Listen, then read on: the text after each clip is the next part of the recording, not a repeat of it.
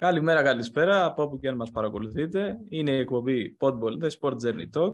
Στα αυτιά σας Μιχάλης Ψημίτης και Χρήστος Παπαδημητρίου φυσικά. Σήμερα είμαστε Ολυμπιακοί Παναθηναϊκοί. Εντάξει, και ας μην έχεις εσύ καμία σχέση με καμία από τις δύο. Έτσι ακριβώς. Ούτε και εγώ με τα πράσινα πολύ. Ούτε και ο καλεσμένος μας επίσης. Όχι, ο καλεσμένος δεν, δεν έχει τύχει να φορέσει ε, τα χρώματα αυτών των ομάδων ο καλεσμένος μας δεν έχει τύχει να κατέβει καν στην ε, Αθήνα για να παίξει. Πάντα ήταν στο, στο βορρά. Και πλέον είναι και στο Πολύβορα, στη Σουηδία. Ακριβώς. Αναφέρομαι στον Δημήτρη Γιάντσι. Οι φίλοι του Ηρακλή σίγουρα θα τον ε, θυμούνται. Στη συνέχεια έπαιξε σε κάποιες επαρχιακές ομάδες ε, στην Ελλάδα και κατέληξε στην Ακρόπολης, το καταφύγιο πολλών Ελλήνων ποδοσφαιριστών στη Σουηδία και τη Στοκχόλμη, όπου δεν έπαιξε πολύ. Θα μας πει ο ίδιος τι συνέβη και έκανε τόσο λίγες συμμετοχές. Έχει αποσυρθεί πλέον από το ποδόσφαιρο, σε μια πολύ νέα ηλικία, μόλις τα 34, και ακολουθεί καριέρα προπονητή. Έχει αποσυρθεί μόνο από την ενεργό δράση, δηλαδή. Από το ποδόσφαιρο δεν έχει φύγει ποτέ. Ας τον ε, καλωσορίσουμε για να μας τα πει. Καλησπέρα, καλησπέρα. Καλησπέρα. Καλώς ήρθες στο Podball. Να είστε καλά, Ζωρίκα. Και ευχαριστούμε για το χρόνο σου. Ή πρέπει να είναι η Κυριακή η μόνη μέρα η οποία να είσαι λίγο πιο ελεύθερος. Ναι, η αλήθεια είναι ότι σήμερα είμαι λίγο πιο χαλαρός. Η αλήθεια είναι πως ξέρεις, ε, σε φέραμε καλεσμένο μια, γιατί ανέβασε μια φωτογραφία στο Instagram και μου στέλνει ο, ο Μάκης Γκέζος ε, τα γκαρέτων. Ναι, ναι, το και με το που λέω, ξέρεις, σε βλέπω, κατευθείαν είπαμε να τον φέρουμε στο, στο Podball. Και να είμαι εδώ. Δέκα χρόνια αργότερα βέβαια. Εντάξει, τι να κάνουμε εννοείται. Καλό αργά παρά ποτέ. Έτσι, σωστά, σωστά. Ε, Δημήτρη, να σε πάμε λίγο αρχικά πίσω-πίσω, τότε που ξεκίνησες. Γιατί ποδόσφαιρο; Εντάξει, όπως όλα τα παιδιά επιλέγουν κάτι από την αρχή. Εμένα στο χωριό μου το πιο δημοφιλές άθλημα ήταν το ποδόσφαιρο και κόλλησα από την πρώτη στιγμή εκεί. Δηλαδή, από το πρωί μέχρι το βράδυ ποδόσφαιρο. Δεν θυμάμαι τον εαυτό μου να έχω κάνει κάποιο άλλο σπορ.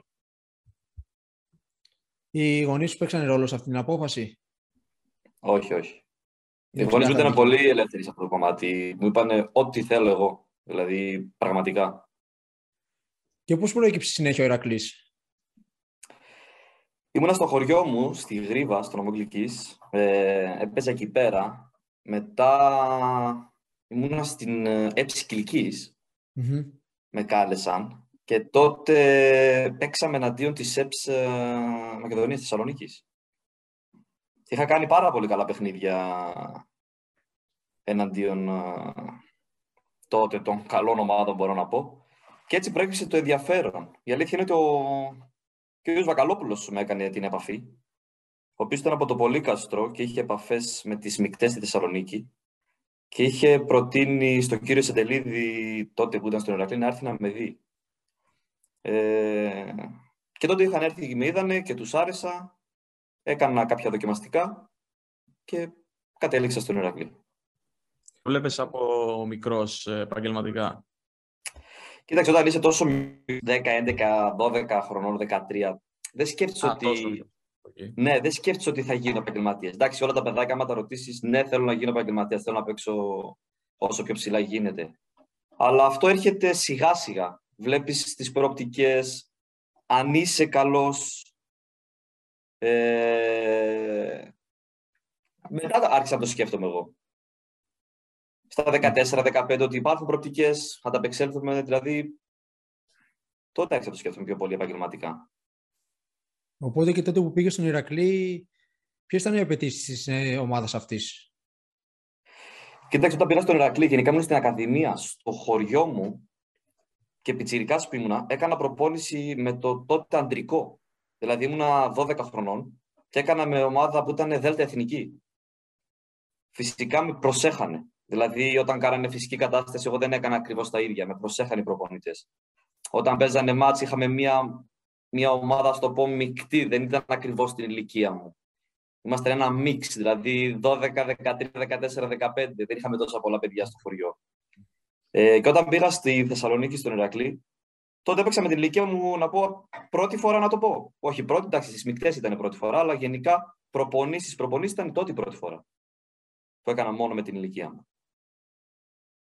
Το ήξερες όμως ότι θα χρειαστεί να φύγεις κάποια στιγμή από το χωριό έτσι για να κάνεις καριέρα. Τώρα στη Γρήβα, στο, στο Κυλκής, ε, με το Μακεδονικό, πόσο μακριά να έφτανε αυτή η ομάδα; Ναι, αυτό το, να πω την αλήθεια, όταν έκανα το δοκιμαστικό στον Ερακλή, μας είχαν πει να μετακομίσουμε τότε στη Θεσσαλονίκη. Ήμουνα 12,5 προς τα 13. Ε, και τότε όμως δεν γινόταν να μετακομίσουμε. Ήταν και με, το, με τη δουλειά του πατέρα μου και επιλέξαμε για δυόμιση χρόνια περίπου, δύο με δυόμιση χρόνια να πηγαίνουμε ερχόμαστε. Oh. Έξι φορές την εβδομάδα. Πόση απόσταση είναι; Πήγαινε, λέει, 150 χιλιόμετρα. Δηλαδή σε ώρες, επειδή εγώ δεν οδηγώ και είμαι λίγο αμπάλες με αυτά. Δηλαδή μία ώρα και δέκα λεπτά και πέντε λεπτά να πας, προπόνηση ξανά πίσω. Δηλαδή τότε ήταν, ήταν λίγο δύσκολο. Εντάξει, ο Χρήστος τα έκανε αυτά μέσα στην Αθήνα. Μια ώρα και... Εντάξει, να αλλάξει πόλη. στα 100 χιλιόμετρα. Ε, πήγαινε έλα Καπανδρίτη, ήμουν στα 100 χιλιόμετρα καθημερινά. Εντάξει, σίγουρα είχε μεγάλη θυσία και από την πλευρά των γονιών μου, γιατί άφηναν, άφηνε ο πατέρας μου τη δουλειά του για να μην πηγαίνω φέρνει στη Θεσσαλονίκη. Αλλά μπόρεσε και το έκανε και τον ευχαριστώ εννοείται ξανά και ξανά για να κυνηγήσω το όνειρό μου.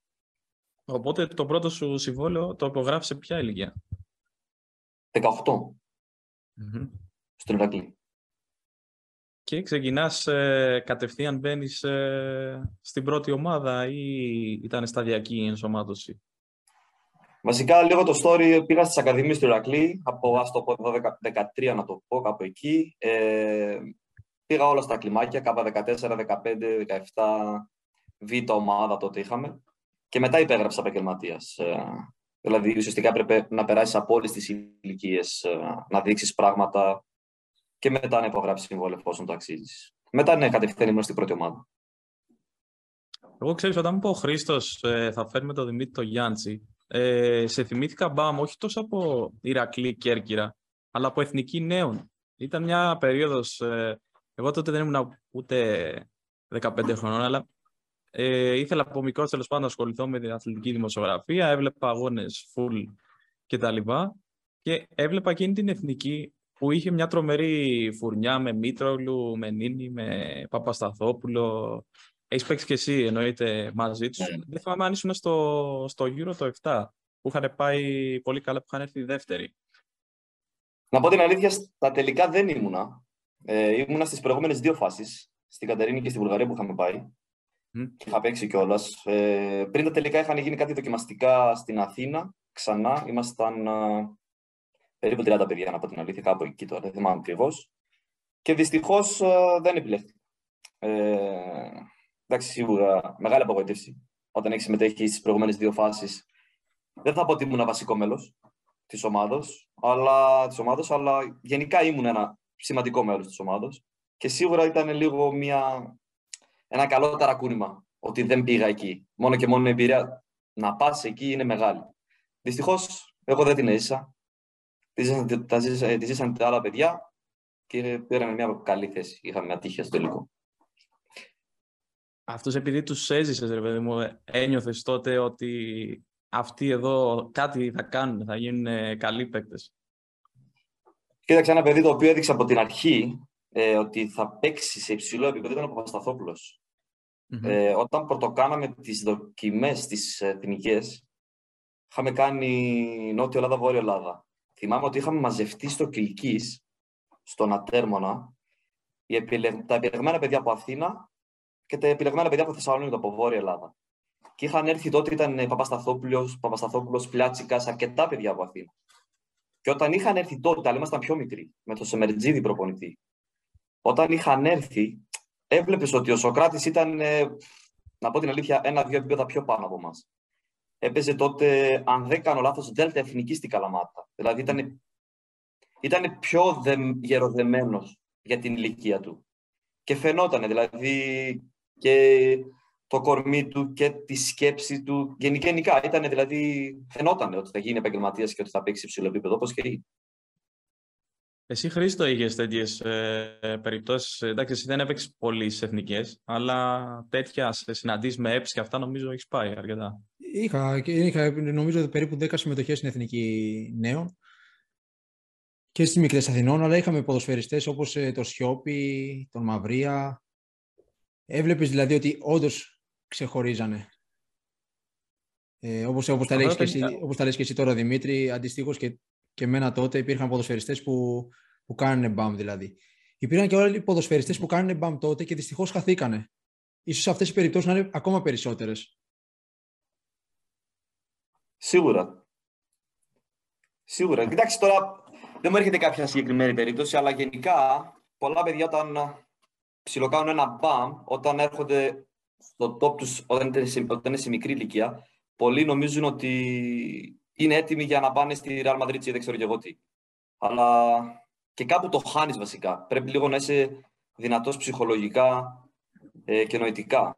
Γιατί τότε έρχονται τα social media, έρχονται τα πάντα όλα και μπορεί κάπου να το χάσεις και να μην μπορείς να το διαχειριστείς.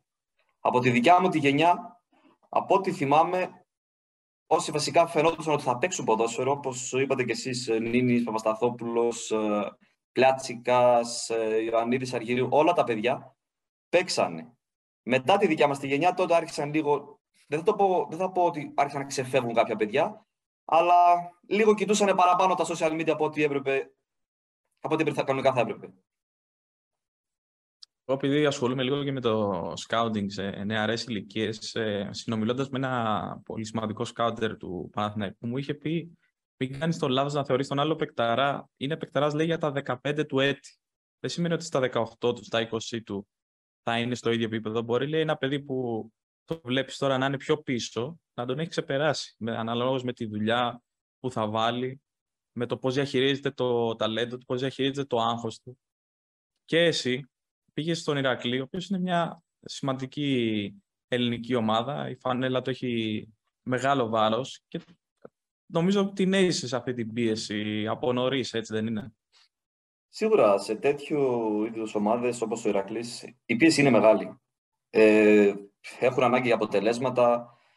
Όταν υπογράφεις συμβόλαιο, κατευθείαν περιμένουν να δείξεις πράγματα. Ε, και γενικά λίγο εμείς οι Έλληνες δεν έχουμε και πολύ υπομονή σαν, σαν φίλαθλοι. Θέλουμε κατευθείαν. Δηλαδή, αν εγώ, για παράδειγμα, σαν Δημήτρης, ε, παίξω επιθετικός και δεν βάλω γκολ για τρία-τέσσερα παιχνίδια, ε, θα πούνε αυτός δεν κάνει. Αν έρθει ένας ξένος, για παράδειγμα, και δεν βάλει, θα πούνε ότι χρειάζεται χρόνο προσαρμογής. Δηλαδή, γενικά πρέπει, και σαν προπονητής τώρα το λέω, στο ποδόσφαιρο πρέπει να έχεις γερό στο μάχη. Δεν είναι εύκολο. Και δεν είναι και όλη την ώρα και δίκαιο, να πω την αλήθεια. Να έχεις πάρα πολύ γερό στο μάχη. Και το πρόβλημα είναι ότι σε θέσεις ευθύνης και απόφασης μπαίνουν άνθρωποι που δεν έχουν ιδέα από, από το ποδόσφαιρο. Εκεί είναι το, το χειρότερο για εμένα. Εντάξει, μεγάλη συζήτηση για αυτή, αλλά τώρα γενικά σε θέματα των ποδοσφαιριστών και με τις μεγάλες ομάδες πρέπει να διαχειρίσει καταστάσεις λίγο, λίγο πιο ήρεμα. Πώς να σου το πω, δεν, δεν, ξέρω πώς θα το εξηγήσω. Γενικά πρέπει να, πρέπει να είσαι σκληρός να μην επηρεάζει από εξωγενείς παράγοντες. Mm-hmm. Ίσως όμως να βοηθάει λίγο το γεγονός ότι τώρα πλέον υπάρχουν ειδικοί σε αυτούς τους τομείς, όπως αθλητικοί ψυχολόγοι, όπως ε, άνθρωποι δηλαδή του χώρου, οι οποίοι βοηθάνε ή δίνουν τα εργαλεία σε έναν αθλητή να ε, ανταπεξέλθει σε αυτές τις καταστάσεις. Γιατί τότε δεν υπήρχε κάτι αντίστοιχο. Ναι, σίγουρα είναι μεγάλη βοήθεια. Δεν έχω συζητήσει με κάποιον να μην σου λέω ψέματα. Ε, αλλά σίγουρα είναι μεγάλη βοήθεια. Γιατί θα μπορέσει να αποβάλει το άγχος, λίγο να ηρεμήσει, γιατί δεν ξέρεις ποτέ τι γίνεται. Όπως δεν θυμάμαι το παιδί που σταμάτησε από το ΠΑΟΚ. Ένας νεαρός, 19 χρόνια νομίζω, υπέγραψε στο ΠΑΟΚ και μετά από 5 μήνες σταμάτησε. Δεν θυμάμαι πώς ε, λέγονταν το παιδί. Ο Μελιόπουλος. Ναι, δηλαδή δεν ξέρεις αυτό το παιδί το τι είχε από πίσω, το τι, το τι πίεση είχε. Ε, σίγουρα ο αθλητικός ψυχολόγος είναι ένα μεγάλο κομμάτι του ποδοσφαίρου και νομίζω θα βοηθήσει πάρα πολύ. Εσύ, Δημήτρη, όταν είχες ξεκινήσει τότε στον ε, Ηρακλή, φαντάζομαι δεν υπήρχε μια τέτοια διευκόλυνση, μια τέτοια πολυτέλεια στην ε, ομάδα. Όχι, όχι. Επομένως, έπρεπε να διαχειρίζεται τις καταστάσεις μόνος σου. Πώς θυμάσαι τον εαυτό σου στα 20, στον Ηρακλή, ε, με την πίεση που υπήρχε τότε να ανταπεξέργεσαι. Κοίταξε, γενικά η πίεση έρχεται κυρίως όταν τα αποτελέσματα δεν βοηθάνε. Πριν είπα ότι πρέπει να έχεις γερό στο μάχη. Γενικά, όλοι οι ποδοσφαιριστές, όποιος λέει το αντίθετο, λέει ψέματα, κοιτάνε τα πάντα. Social media, εφημερίδες, τα πάντα όλα.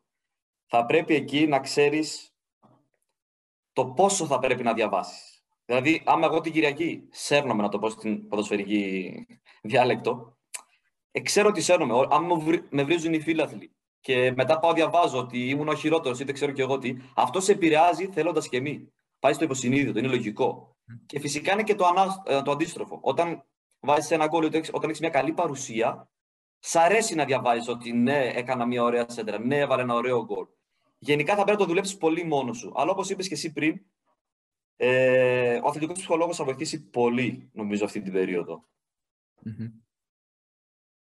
Και τώρα κάπως έτσι κλείνει ο κύκλος στον Ηρακλή και μετακομίσει στην Κέρκυρα το 2010, αν δεν κάνω λάθος. Εντάξει, πέρασε ένα, τρία χρόνια σε ένα σωματείο, οπότε φαντάζομαι πως το περιβάλλον ήταν ε, καλύτερος. Ε, κοίταξε, την πρώτη χρονιά όταν πήγα εκεί, ήταν ε, η ομάδα σε καλό επίπεδο.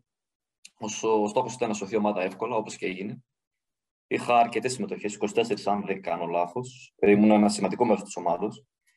Ε, τη δεύτερη σεζόν ξεκίνησε ίδια, με, την ίδια, ε, με τον ίδιο στόχο, να σωθεί και άμα μπορούμε να κάνουμε το κάτι παραπάνω.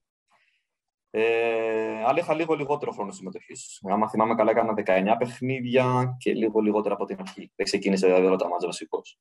Η αλήθεια είναι ότι ήθελα να φύγω mm-hmm. μετά τη δεύτερη σεζόν. Mm-hmm. Αλλά ήταν η χρονιά που αρχίσανε τα προβλήματα με τις αδειοδοτήσεις. Πάνω από 24 χρονών δεν μπορούσαν ε, αρκετές ομάδες να πάρουν ε, παίχτες, να κάνουν μεταγραφές. Ε, και από ό,τι θυμάμαι είχαν πει ότι οι ομάδες που έχουν παιδιά πάνω από 24 μπορούν να ανανεώσουν. Ε, και έπαιζε ρόλο και το οικονομικό, έτσι. Εμένα με χρωστούσε η Κέρκυρα πάρα πολλά λεφτά. Ε, και ουσιαστικά μπήκε σαν δέλεαρ ανανέωσε άλλο ένα χρόνο να μας βοηθήσεις και θα πάρεις και κάποια χρωστούμενα. Ε, δηλαδή, δεν δουλευμένα λεφτά προσπαθούσα να τα πάρω μέσω της επόμενης σεζόν, να σας πω την αλήθεια. Ε, και γι' αυτό έμεινα. Ε, να τα πάρεις στο τέλος τα χρήματα αυτά; Όχι. Όχι.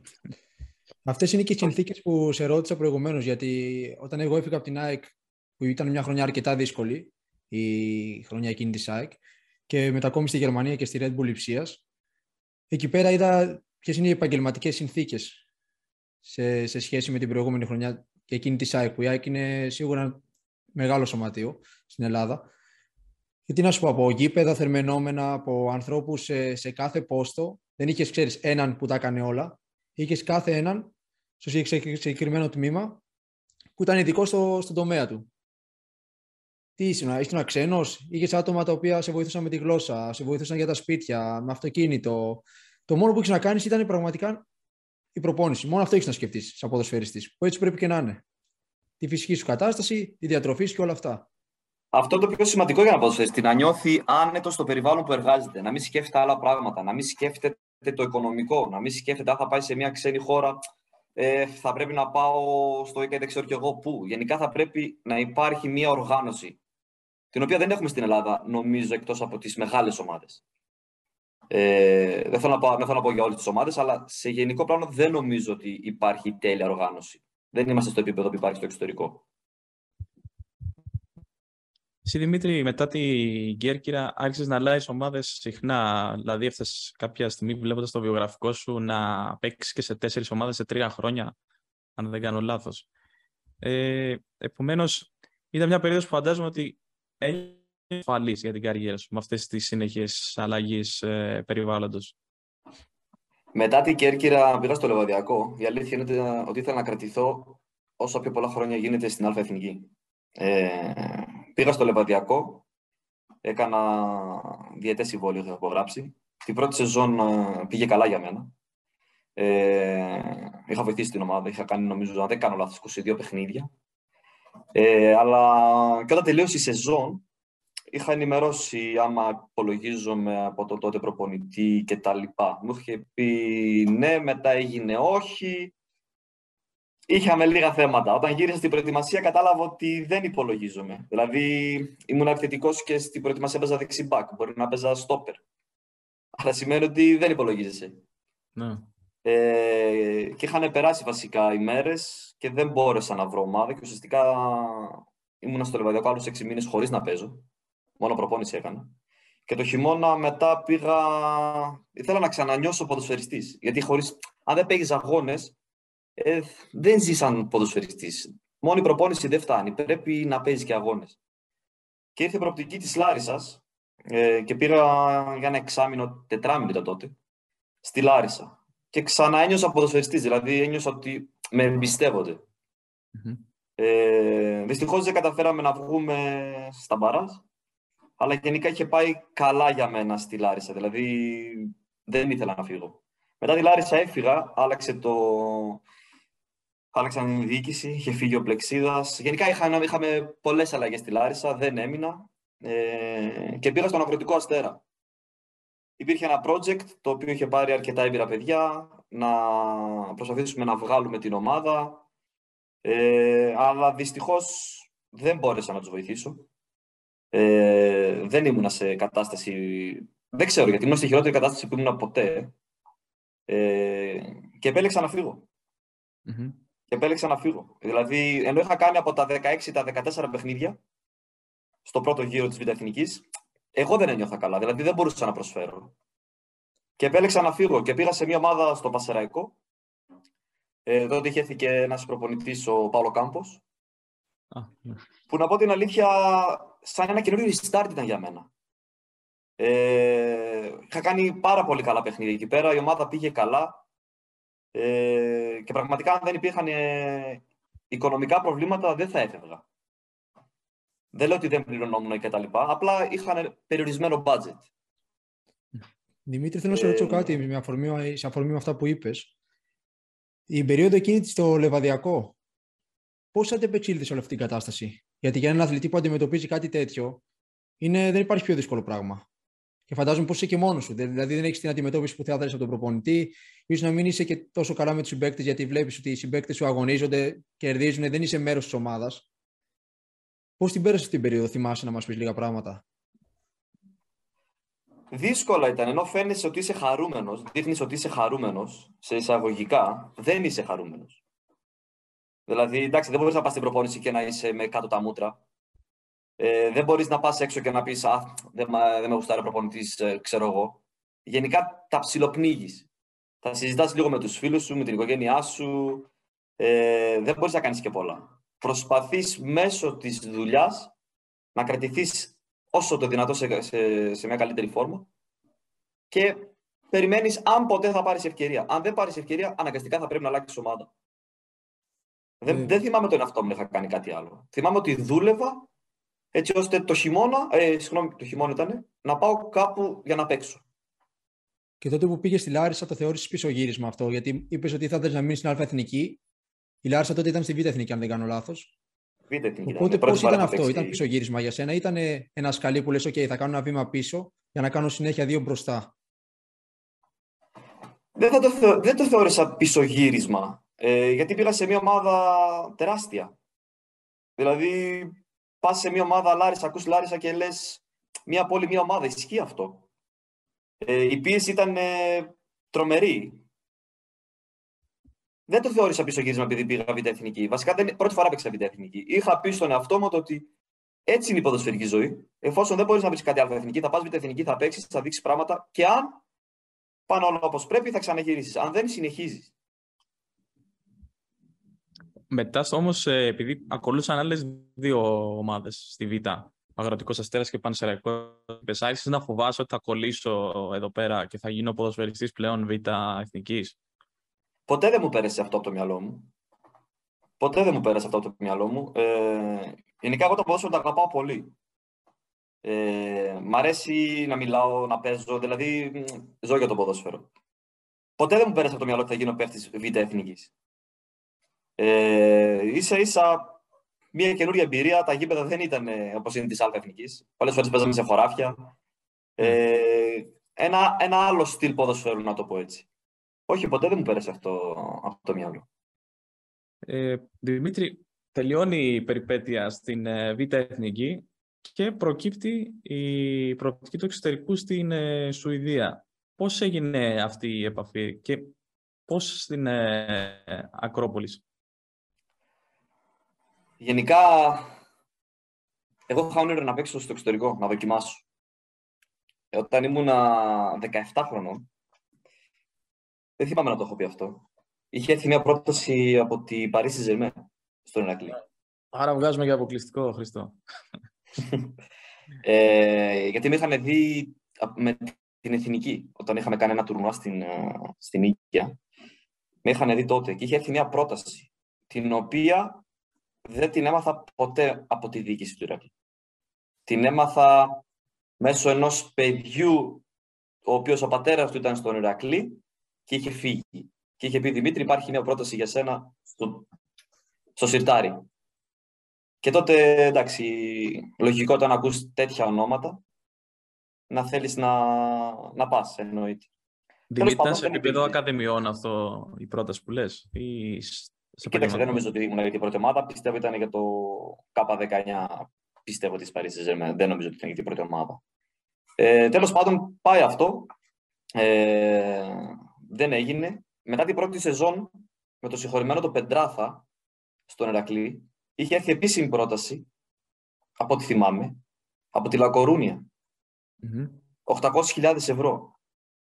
Ε, και η τότε διοίκηση ε, από ό,τι θυμάμαι, ήθελαν 2 εκατομμύρια. Okay. Και εγώ τους είχα πει, παιδιά, με 10 παιχνίδια αλφα εθνική, είναι πάρα πολλά τα λεφτά. Δεν είμαι ο Ζλάνταν, αυτό θυμάμαι είχα πει. Αλλά είχε επιλέξει η διοίκηση να μην με πουλήσει, λέει δεν μπορούμε να το βγάλουμε προς τα έξω προς τον κόσμο, είσαι δικό μας προϊόν. Δεκτό. Εντάξει, δεν μπορούσα να κάνω κάτι, συνεχίζουμε. Και είχα στο πίσω μέρος του μυαλού μου, να πω την αλήθεια, ότι άμα μου κάτσει κάτι θα πάω. Δεν με νοιάζει, ό,τι και να γίνει. Και το ήρθε αυτή η πρόταση. Το σκέφτηκα 10 λεπτά και είπα ναι. Άρα υπήρχε από πάντα στο μυαλό σου. Είχες, και την τύχη να ξεκινήσεις ένα περιβάλλον το οποίο ήταν εξαιρετικό για προσαρμογή. Δηλαδή με τόσους πολλούς Έλληνες, νομίζω έξι, εσύ ήσουν έκτος όταν έφτασες εκεί. Γενικά ήταν μια ελληνική ομάδα, είχαμε αρκετούς ναι. παίχτε ε, και η διοίκηση. Αλλά και να μην ήταν Έλληνες, θα πήγαινα. Όταν ήμουν στην Κέρκυρα, πριν υπογράψω την ανανέωση το τρίτο, ε, το τρίτο χρόνο, είχε έρθει για δύο προτάσεις για δοκιμαστικό από την Oldham και την Portsmouth. Ήταν division ε, στο League, League One στην Αγγλία. Απλά ήταν λίγο αργά. Ήταν, ήταν περίπου 26-27 Ιουλίου και δεν είχα χρόνο για να πάω. Και να πω την αλήθεια, όποια ομάδα και να ήταν θα πήγαινα. Ήθελα, δεν ήθελα να το δοκιμάσω. Ήθελα να δω πώς είναι. Πώς είναι να μην ξέρεις uh, βασικά. Να είσαι μόνο αφοσιωμένος στο ποδόσφαιρο, να μην ξέρεις τίποτα άλλο. Και ήρθα στη Σουηδία. Σε τυραννούν αυτά μέχρι και σήμερα τα σκέφτεσαι, δηλαδή αυτά τα ονόματα Παρί, Όλντα, με λες, ξέρω εγώ, με τι θα είχε γίνει, ρε παιδί μου, αν είχα φύγει τότε. Λακορούνια. Εντάξει, όταν ακούς τέτοιες ομάδες, λες, αν αν, αν πήγαινα εκεί. Αλλά εντάξει. Με το αν δεν γίνεται. Τι να κάνουμε, έτσι τα έφερε η ζωή. Γιατί ξέρεις, εκεί αλλάζει τέλειω και σαν ποδοσφαιριστής. Ε, θα έχει εξελιχθεί διαφορετικά, θα σε είχαν προσέξει πολύ διαφορετικά. Θα ήσουν ένας άλλος ε, και σαν άνθρωπος σίγουρα. Θα ήσουν ένας άλλος άνθρωπος, ένας άλλος ποδοσφαιριστής. Δεν ξέρεις την εξέλιξή σου πώς θα ήταν αν πήγαινες στο εξωτερικό. Ε, Βλέπεις ότι αυτή την περίοδο που μιλάμε τώρα, πάρα πολλά παιδιά επιλέγουν να πάνε στο εξωτερικό, ούτε κάτω σκέφτονται. Ό,τι έρχεται, φεύγουν. Γιατί θέλουν να, πάρουν, να κάνουν το επόμενο βήμα. Σε εμάς, τη δικιά μου γενιά δεν ήταν τόσο εύκολο τότε να φύγεις. Αλλά εμένα μου ερχόταν θα έφευγα. Το είχα, το είχα επεξεργαστεί λίγο στο μυαλό μου. Ήθελα να το δοκιμάσω με όποιο κόστος και να ήταν γι' αυτό. Ε, ίσως φεύγουν πρόωρα τώρα, Δημήτρη, νομίζω. Δηλαδή, ας πούμε, ένα παράδειγμα που μου έρχεται εύκολα είναι ο Βαγιανίδης που ίσως να βιάστηκε ας πούμε, να φύγει από τον Παναθηναϊκό. Ενώ άλλα παιδιά, ας πούμε, γενιά του γύρω 2004, ήταν όλοι 25 και όταν ε, φύγανε.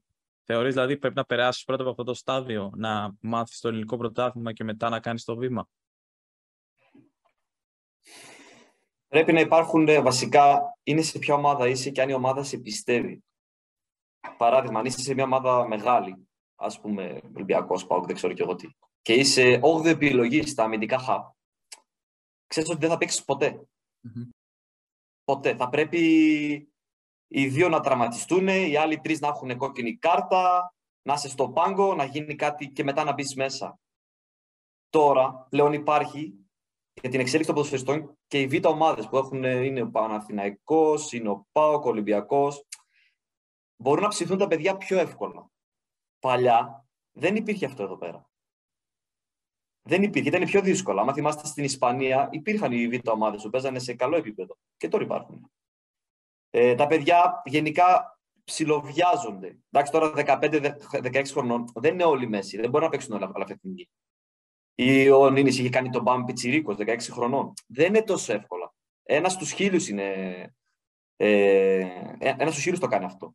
Θα πρέπει να υπάρχει υπομονή, αλλά και μυαλό. Κανένας δεν είναι έτοιμος στα 16 του να παίξει Α Εθνική Ιταλίας ή Α Εθνική Αγγλίας. Θα πρέπει να υπάρχει υπομονή νομίζω. Ναι, θα συμφωνήσω με αυτό που είπες. Βέβαια, από τη δικιά μου εμπειρία, γιατί έφυγα στα 19 εγώ και άφησα πίσω οικογένειες τα πάντα, θεωρώ πως όσο το νωρίτερο κάνει κάποιος αυτό το βήμα, τόσο καλύτερα είναι αργότερα. Γιατί όταν μαθαίνεις από τα 18 σου ή από τα 17 σου ή από τα 19 σου να μένεις μόνος σου, να ρίξεις αντιμέτωπος με μια γλώσσα την οποία δεν γνωρίζεις, να μην έχεις τους φίλους σου, είναι κάτι που σε σκληραίνει στην αρχή, λες δεν θα τα καταφέρεις κτλ. Αλλά αργότερα έχεις ένα τεράστιο προβάδισμα σε σχέση με κάποιον που δεν το έκανε ποτέ αυτό το βήμα. Έτσι θεωρώ τουλάχιστον εγώ αυτό που είδα μέσα από τις εμπειρίες μου. Συμφωνώ μαζί σου από αυτή τη μεριά, αλλά από το αγωνιστικό κομμάτι, κάποιος 16χρονο θεωρεί ότι στην Ελλάδα δεν θα πάρει ποτέ ευκαιρίες ή, κάτι το, ή ότι το επίπεδο δεν είναι στο πάρα πολύ ψηλό το επίπεδο, ενώ δεν έχει παίξει και θα πάει σε ένα πρωτάθλημα. Ε, στην Ιταλία, ας πω, δεν θα πω στη Σερία, Σερία δεν θα πω, επειδή θα είναι το μεγαλύτερο ταλέντο στην Ελλάδα, και δεν θα παίξει ούτε εκεί. Μετά έρχεται ο παράγοντας απογοήτευση. Βέβαια. Υπάρχουν οι ερωτήσεις στο πίσω μέρος του μυαλού σου. Γιατί έφυγα, μήπως έκανα λάθος. Υπάρχουν αυτές οι ερωτήσεις. Γι' αυτό, όπως προείπα στην αρχή, πρέπει να είσαι πολύ σκληρός. Πρέπει να έχεις γερό στο μάχη. Και να μην βιάζεσαι. Νομίζω. Αλλά αυτό όπως το λες να έχεις μεγάλο δίκιο. Δηλαδή να πάρεις τη ζωή στα χέρια σου νωρίτερα. Ναι, ναι, ακριβώς αυτό. Και είναι πολύ σημαντικό και αυτό που είπες. Όταν φεύγει κάποιος στα 16 χρονών ή 17, το επόμενο βήμα να έχει μελετηθεί πολύ προσεκτικά. Γιατί πολλές φορές βλέπουμε έναν ε, ατζέντη τον οποίο κλείνει έναν παίκτη σε κάποια ομάδα και αυτή η ομάδα έχει ήδη δύο-τρεις παίκτες στην ίδια θέση. Οπότε πόσο δύσκολο είναι για έναν παίχτη ο οποίος πάει σε μια χώρα και περιμένει, έχει κάτι διαφορετικό στο μυαλό του και ξαφνικά πάει στην ομάδα και βλέπει ότι είναι η τρίτη επιλογή. Δεν μπορεί να συνοηθεί καλά. Ξέρεις πώς πηγαίνουν αυτά. Έτσι είναι. Αυτά, αυτά είναι τα δύσκολα κομμάτια, τα οποία πρέπει να υπάρξει πάρα πολύ μεγάλη σκέψη πριν γίνει ένα τέτοιο βήμα. Και ποιο είναι το project για το παιδί το οποίο θα αποφασίσει να πάει στο εξωτερικό. Όχι μόνο επειδή ο δικός μου manager έχει μία επαφή στην Ιταλία, θα σε στείλω εκεί πέρα. Ε, και άμα σε στείλω και κάνεις μόνο προπόνηση, μετά τι γίνεται. Σωστά. Πρέπει να υπάρξει λίγο σκέψη πριν πάρθει μια απόφαση. Εντάξει, είναι σαν να περιγράφετε τόση ώρα με αυτή τη συζήτηση την καριέρα του Βαγιανίδη που είπα πριν. Αυτό ακριβώς έκανε. Πήγε στην Ιταλία, στη, στην Ίντερ, επειδή θυμάμαι και μια συνέντευξή του που είχε δώσει τότε που θεώρησε ότι μπορώ λέει, να είμαι επιλογή για τον Κόντε. Και ήταν εντελώς το στόπου και, και χρόνου. Δόθηκε δανεικό στο Βέλγιο, ούτε εκεί έπαιξε και έχει γυρίσει τώρα στο Παναθηναϊκό και προσπαθεί πάλι να βάλει την καριέρα του στις ράγες. Ίσως να ήταν μια βιαστική επιλογή. Να το πω ετσι Τώρα μακάρι το παιδί να βρει το δρόμο του. Σίγουρα είναι ταλέντο. Εννοείται, εννοείται. Δημήτρης, σε επιστρέψουμε λίγο στη Σουηδία και στην Ακρόπολη. Εσύ τώρα σύμφωνα με το Transfermarkt έπαιξες, αγωνίστηκες για δύο χρόνια στην ομάδα αυτή και είχες έξι συμμετοχές. Πώς εξελίχθηκε η χρονιά εκείνη; Είχες ε, κάποιες άλλες ε, σκέψεις στο μυαλό σου, εξελίχθηκαν αλλιώς τα πράγματα αργότερα. Πώς ήταν αυτή, αυτά τα δύο χρόνια; Είχε τραυματισμού, βασικά τι συνέβη και δεν ναι. έπαιξες καθόλου. Καθόλου δεν έπαιξε. Η αλήθεια είναι ότι όταν είχα έρθει εδώ πέρα το καλοκαίρι, είχα έρθει με ένα μήνα διακοπές. Είχαμε τελειώσει από την Ελλάδα τέλη Απριλίου, αρχές Μαΐου. Εδώ είχα έρθει μέσα Ιουλίου, όχι τέλη Ιουνίου, και το πρωτάθλημα ξαναξεκινούσε τέλη Ιουλίου. Έκανα την προετοιμασία. Ε, παίξαμε δύο μάτς. Τότε η ομάδα είχε πάρει δύο εβδομάδες για διακοπές, γιατί εδώ παίρνει ανάποδα στη Σκανδιναβία από ό,τι στην Ελλάδα. Ναι. Το καλοκαίρι παίρνεις ε, διακοπές, μικρές δύο εβδομάδες βασικά. Έχει μια διακοπή. Ε, και όταν γυρίσαμε πίσω, κάναμε προετοιμασία και σε μια προπόνηση ξανατραυματίστηκα μόνος μου στο γόνατο. Δηλαδή είχα κάνει 4-5 παιχνιδάκια. Ε, όχι, είχα κάνει τρία.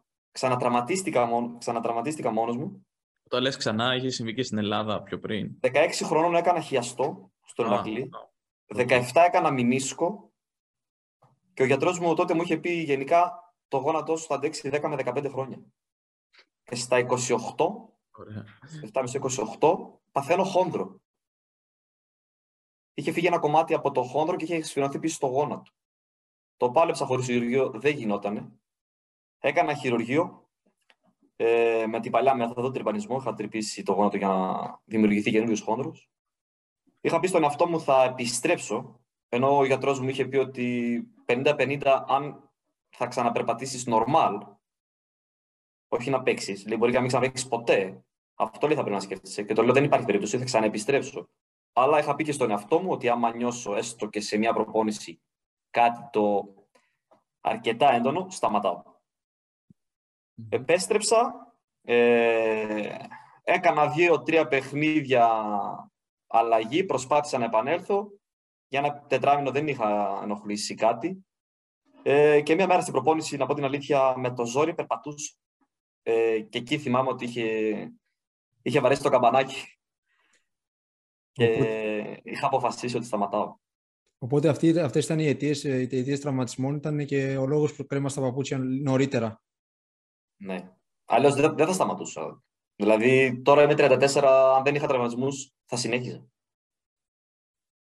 Αυτό είναι πολύ σημαντικό γιατί σε εκπομπές μας στο, στο podcast προσπαθούμε να θίξουμε λίγο το θέμα της μετάβασης του αθλητή στη ζωή μετά το, το ποδόσφαιρο στη συγκεκριμένη περίπτωση.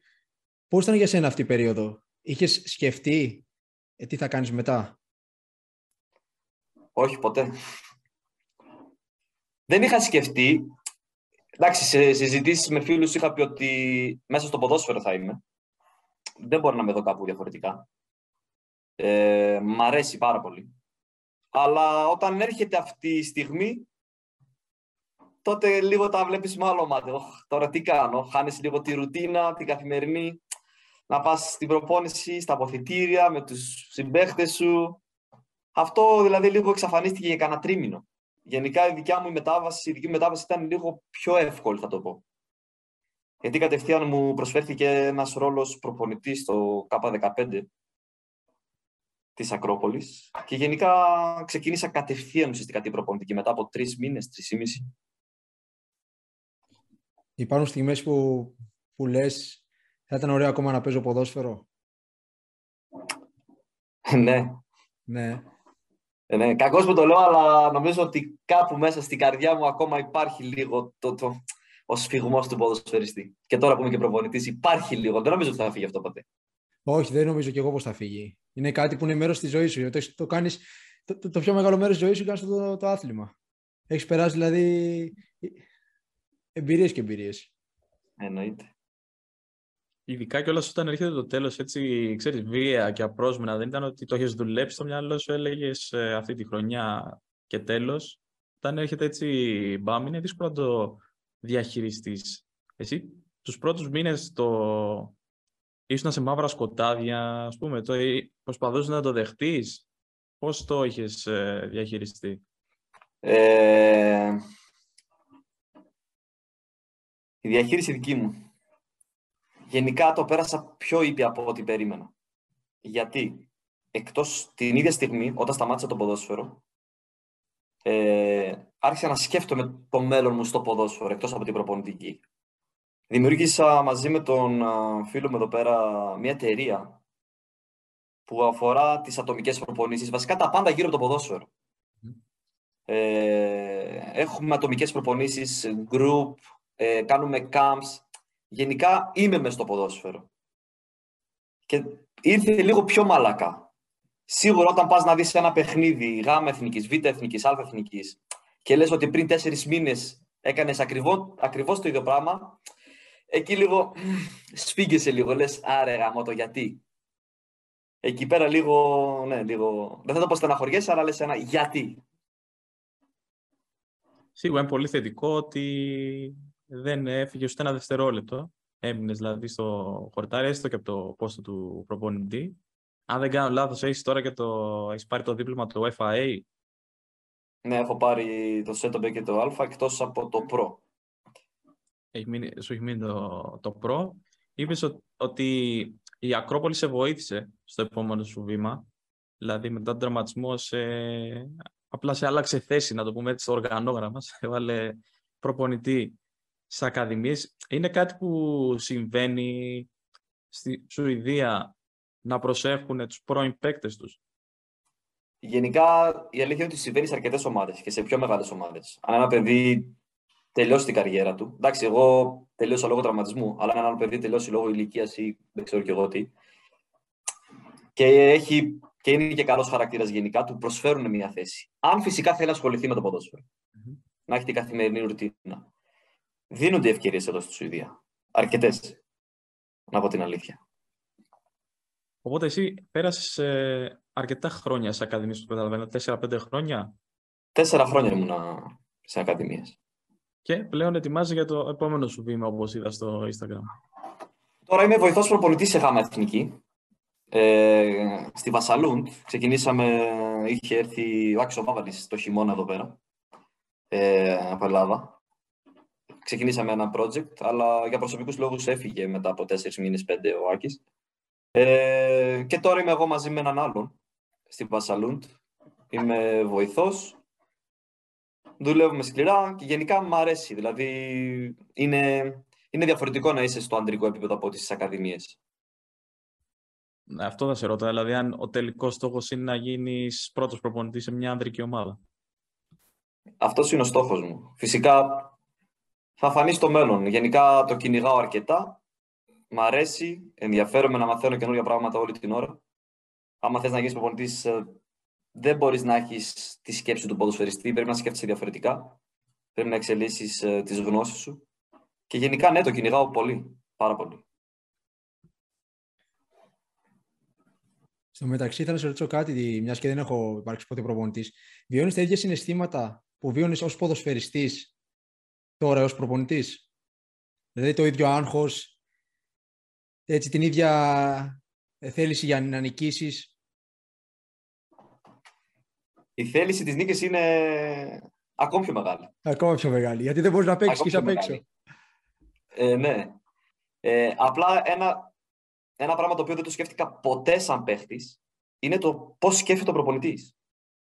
Δηλαδή θα πω όταν ήμουν εγώ παίχτης, δεν με ενδιαφέρει τίποτα άλλο. Πήγαινα προπόνηση, έκανα την προπόνηση μου και έφυγα. Αλλά τώρα από τη θέση του προπονητή πρέπει να διαχειριστείς 22-23 ή όσα άτομα είναι στην ομάδα. Πρέπει να, να, να, να σκεφτείς π.χ. αν ένα παιδί για ποιο λόγο δεν παίζει. Πώς θα τον έχεις μέσα στην ομάδα. Γενικά πρέπει, πρέπει να κάνεις καλή διαχείριση. Όταν είσαι παίχτης, κάθεσαι και κοιτάς τρεις προπονητές ή πόσοι είναι. Όταν είσαι προπονητής, είσαι από την άλλη μεριά και κοιτάς 25 παιδιά είναι λίγο διαφορετικό. Και η αλήθεια είναι πως τους κατηγορούμε και λίγο ως παίκτες. Πολύ. Ήθελα να το πω λίγο πιο ευγενικά. Όχι, έτσι είναι. Λέμε ότι ο προπονητής φταίει, φταίει, φταίει, φταίει, αλλά σε αρκετές περιπτώσεις δεν φταίει ο προπονητής. Σωστά. Αν δεν του κάνεις τη δουλειά, θα, αναγκαστικά θα βάλει και άλλους παίχτες. Αυτό αρχίζω και μαθαίνω εγώ. Και είναι και μια δουλειά, Δημήτρη, με τεράστιο φόρτο εργασίας, πολύ παραπάνω από αυτό του ποδοσφαιριστή. Είναι μέρα με τη νύχτα. Είναι μέρα με τη νύχτα. Ένας προπονητής πρέπει να σκεφτεί την επιβάρηση των ποδοσφαιριστών. Πρέπει να σκεφτεί ε, την εξέλιξη των ποδοσφαιριστών. Πρέπει να σκεφτεί το τι σύστημα θα παίξει. Ε, σαν ποδοσφαιριστής δεν σε ενδιαφέρει τίποτα. Κοιτάς μόνο τον εαυτό σου. Μόνο τον εαυτό σου, τίποτα άλλο. Έχει τεράστιο φόρτο εργασίας. Ε, δεν είναι μόνο μια μισή ώρα που είσαι στο γήπεδο. Είναι το πριν, είναι το μετά. Το τι δεν πήγε καλά στην προπόνηση, πώς θα το κάνεις καλύτερα. Ε, είναι, είναι χρονοβόρο. Εγώ πάντως σου εύχομαι να πετύχεις να, να γίνεις πρώτος προπονητής. Σίγουρα βλέπεις ότι είναι και η εποχή των νέων προπονητών. Έτσι. Δηλαδή, ακόμη και τεράστιες ομάδες όπως είναι ας πούμε, η Bayern, ε, πιστεύω τριαντάριδες. Άρα, γιατί όχι; Και πριν τα 40 να είσαι σε ένα μεγάλο σύλλογο. Μακάρι. Δεν βιάζομαι. Θέλω να εξελιχθώ. Προσπαθώ να αναπτύξω τις γνώσεις μου. Γενικά πηγαίνω, βλέπω προπονήσεις και εδώ στη Σουηδία σε μεγάλες ομάδες. Ε, λίγο το πώς δουλεύουν εδώ στη Σουηδία. Ε, Δυστυχώς δεν πρόλαβα να πάω και στην Ελλάδα να επισκεφθώ κάποιες ομάδες. Αλλά γενικά, σαν στόχος μου είναι να επισκεφθώ αρκετές ομάδες για να εξελίξω τις γνώσεις μου. Τώρα θα τελειώσουμε την ταλαιπωρία σου με ένα γρήγορο γύρο ερωτήσεων. Πέντε ερωτησούλες όπου θα μας απαντάς με μία πρόταση, με μία φράση όσο πιο, πιο σύντομα μπορείς. Ναι. Ξεκινάω εγώ. Ε, έχεις αποθυμένα από το ποδόσφαιρο;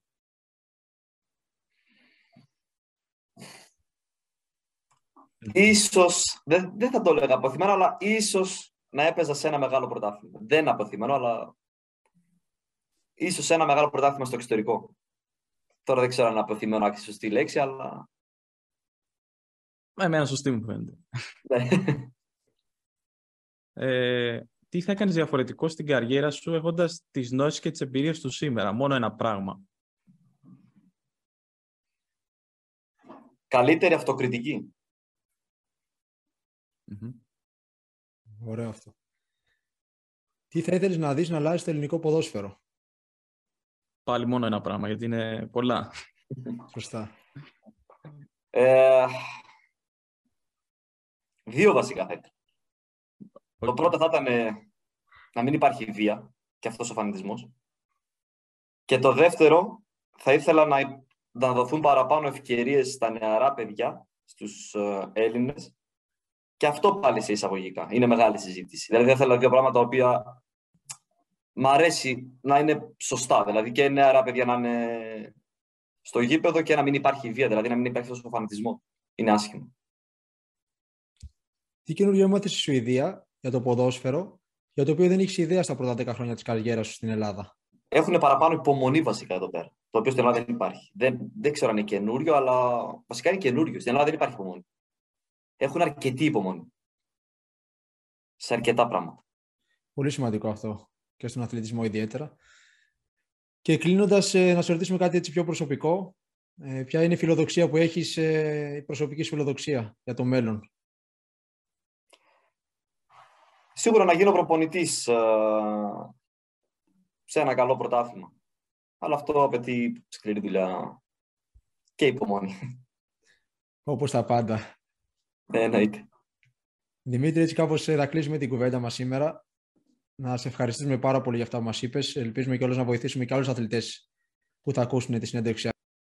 Σου ευχόμαστε ό,τι καλύτερο για το μέλλον, να πετύχει όλους τους στόχους και πάνω απ' όλα υγεία. Ευχαριστώ πολύ. Να είστε καλά και συνεχίστε κάνετε τρομερή δουλειά. Ευχαριστώ πολύ. Ευχαριστούμε. Να είστε καλά. Τα λέμε. Γεια σας. Το Podboard The Sport Journey Talk είναι ένα project από το team του Ραμπόνα και τον ποδοσφαιριστή Χρήστο Παπαδημητρίου μπορείτε να ακούτε και να ακολουθείτε την εκπομπή μας στο Spotify και το Apple Podcasts. Ακόμη μπορείτε να μας στέλνετε μηνύματα στις σελίδες των Ραμπόνα και Podball σε Facebook και LinkedIn.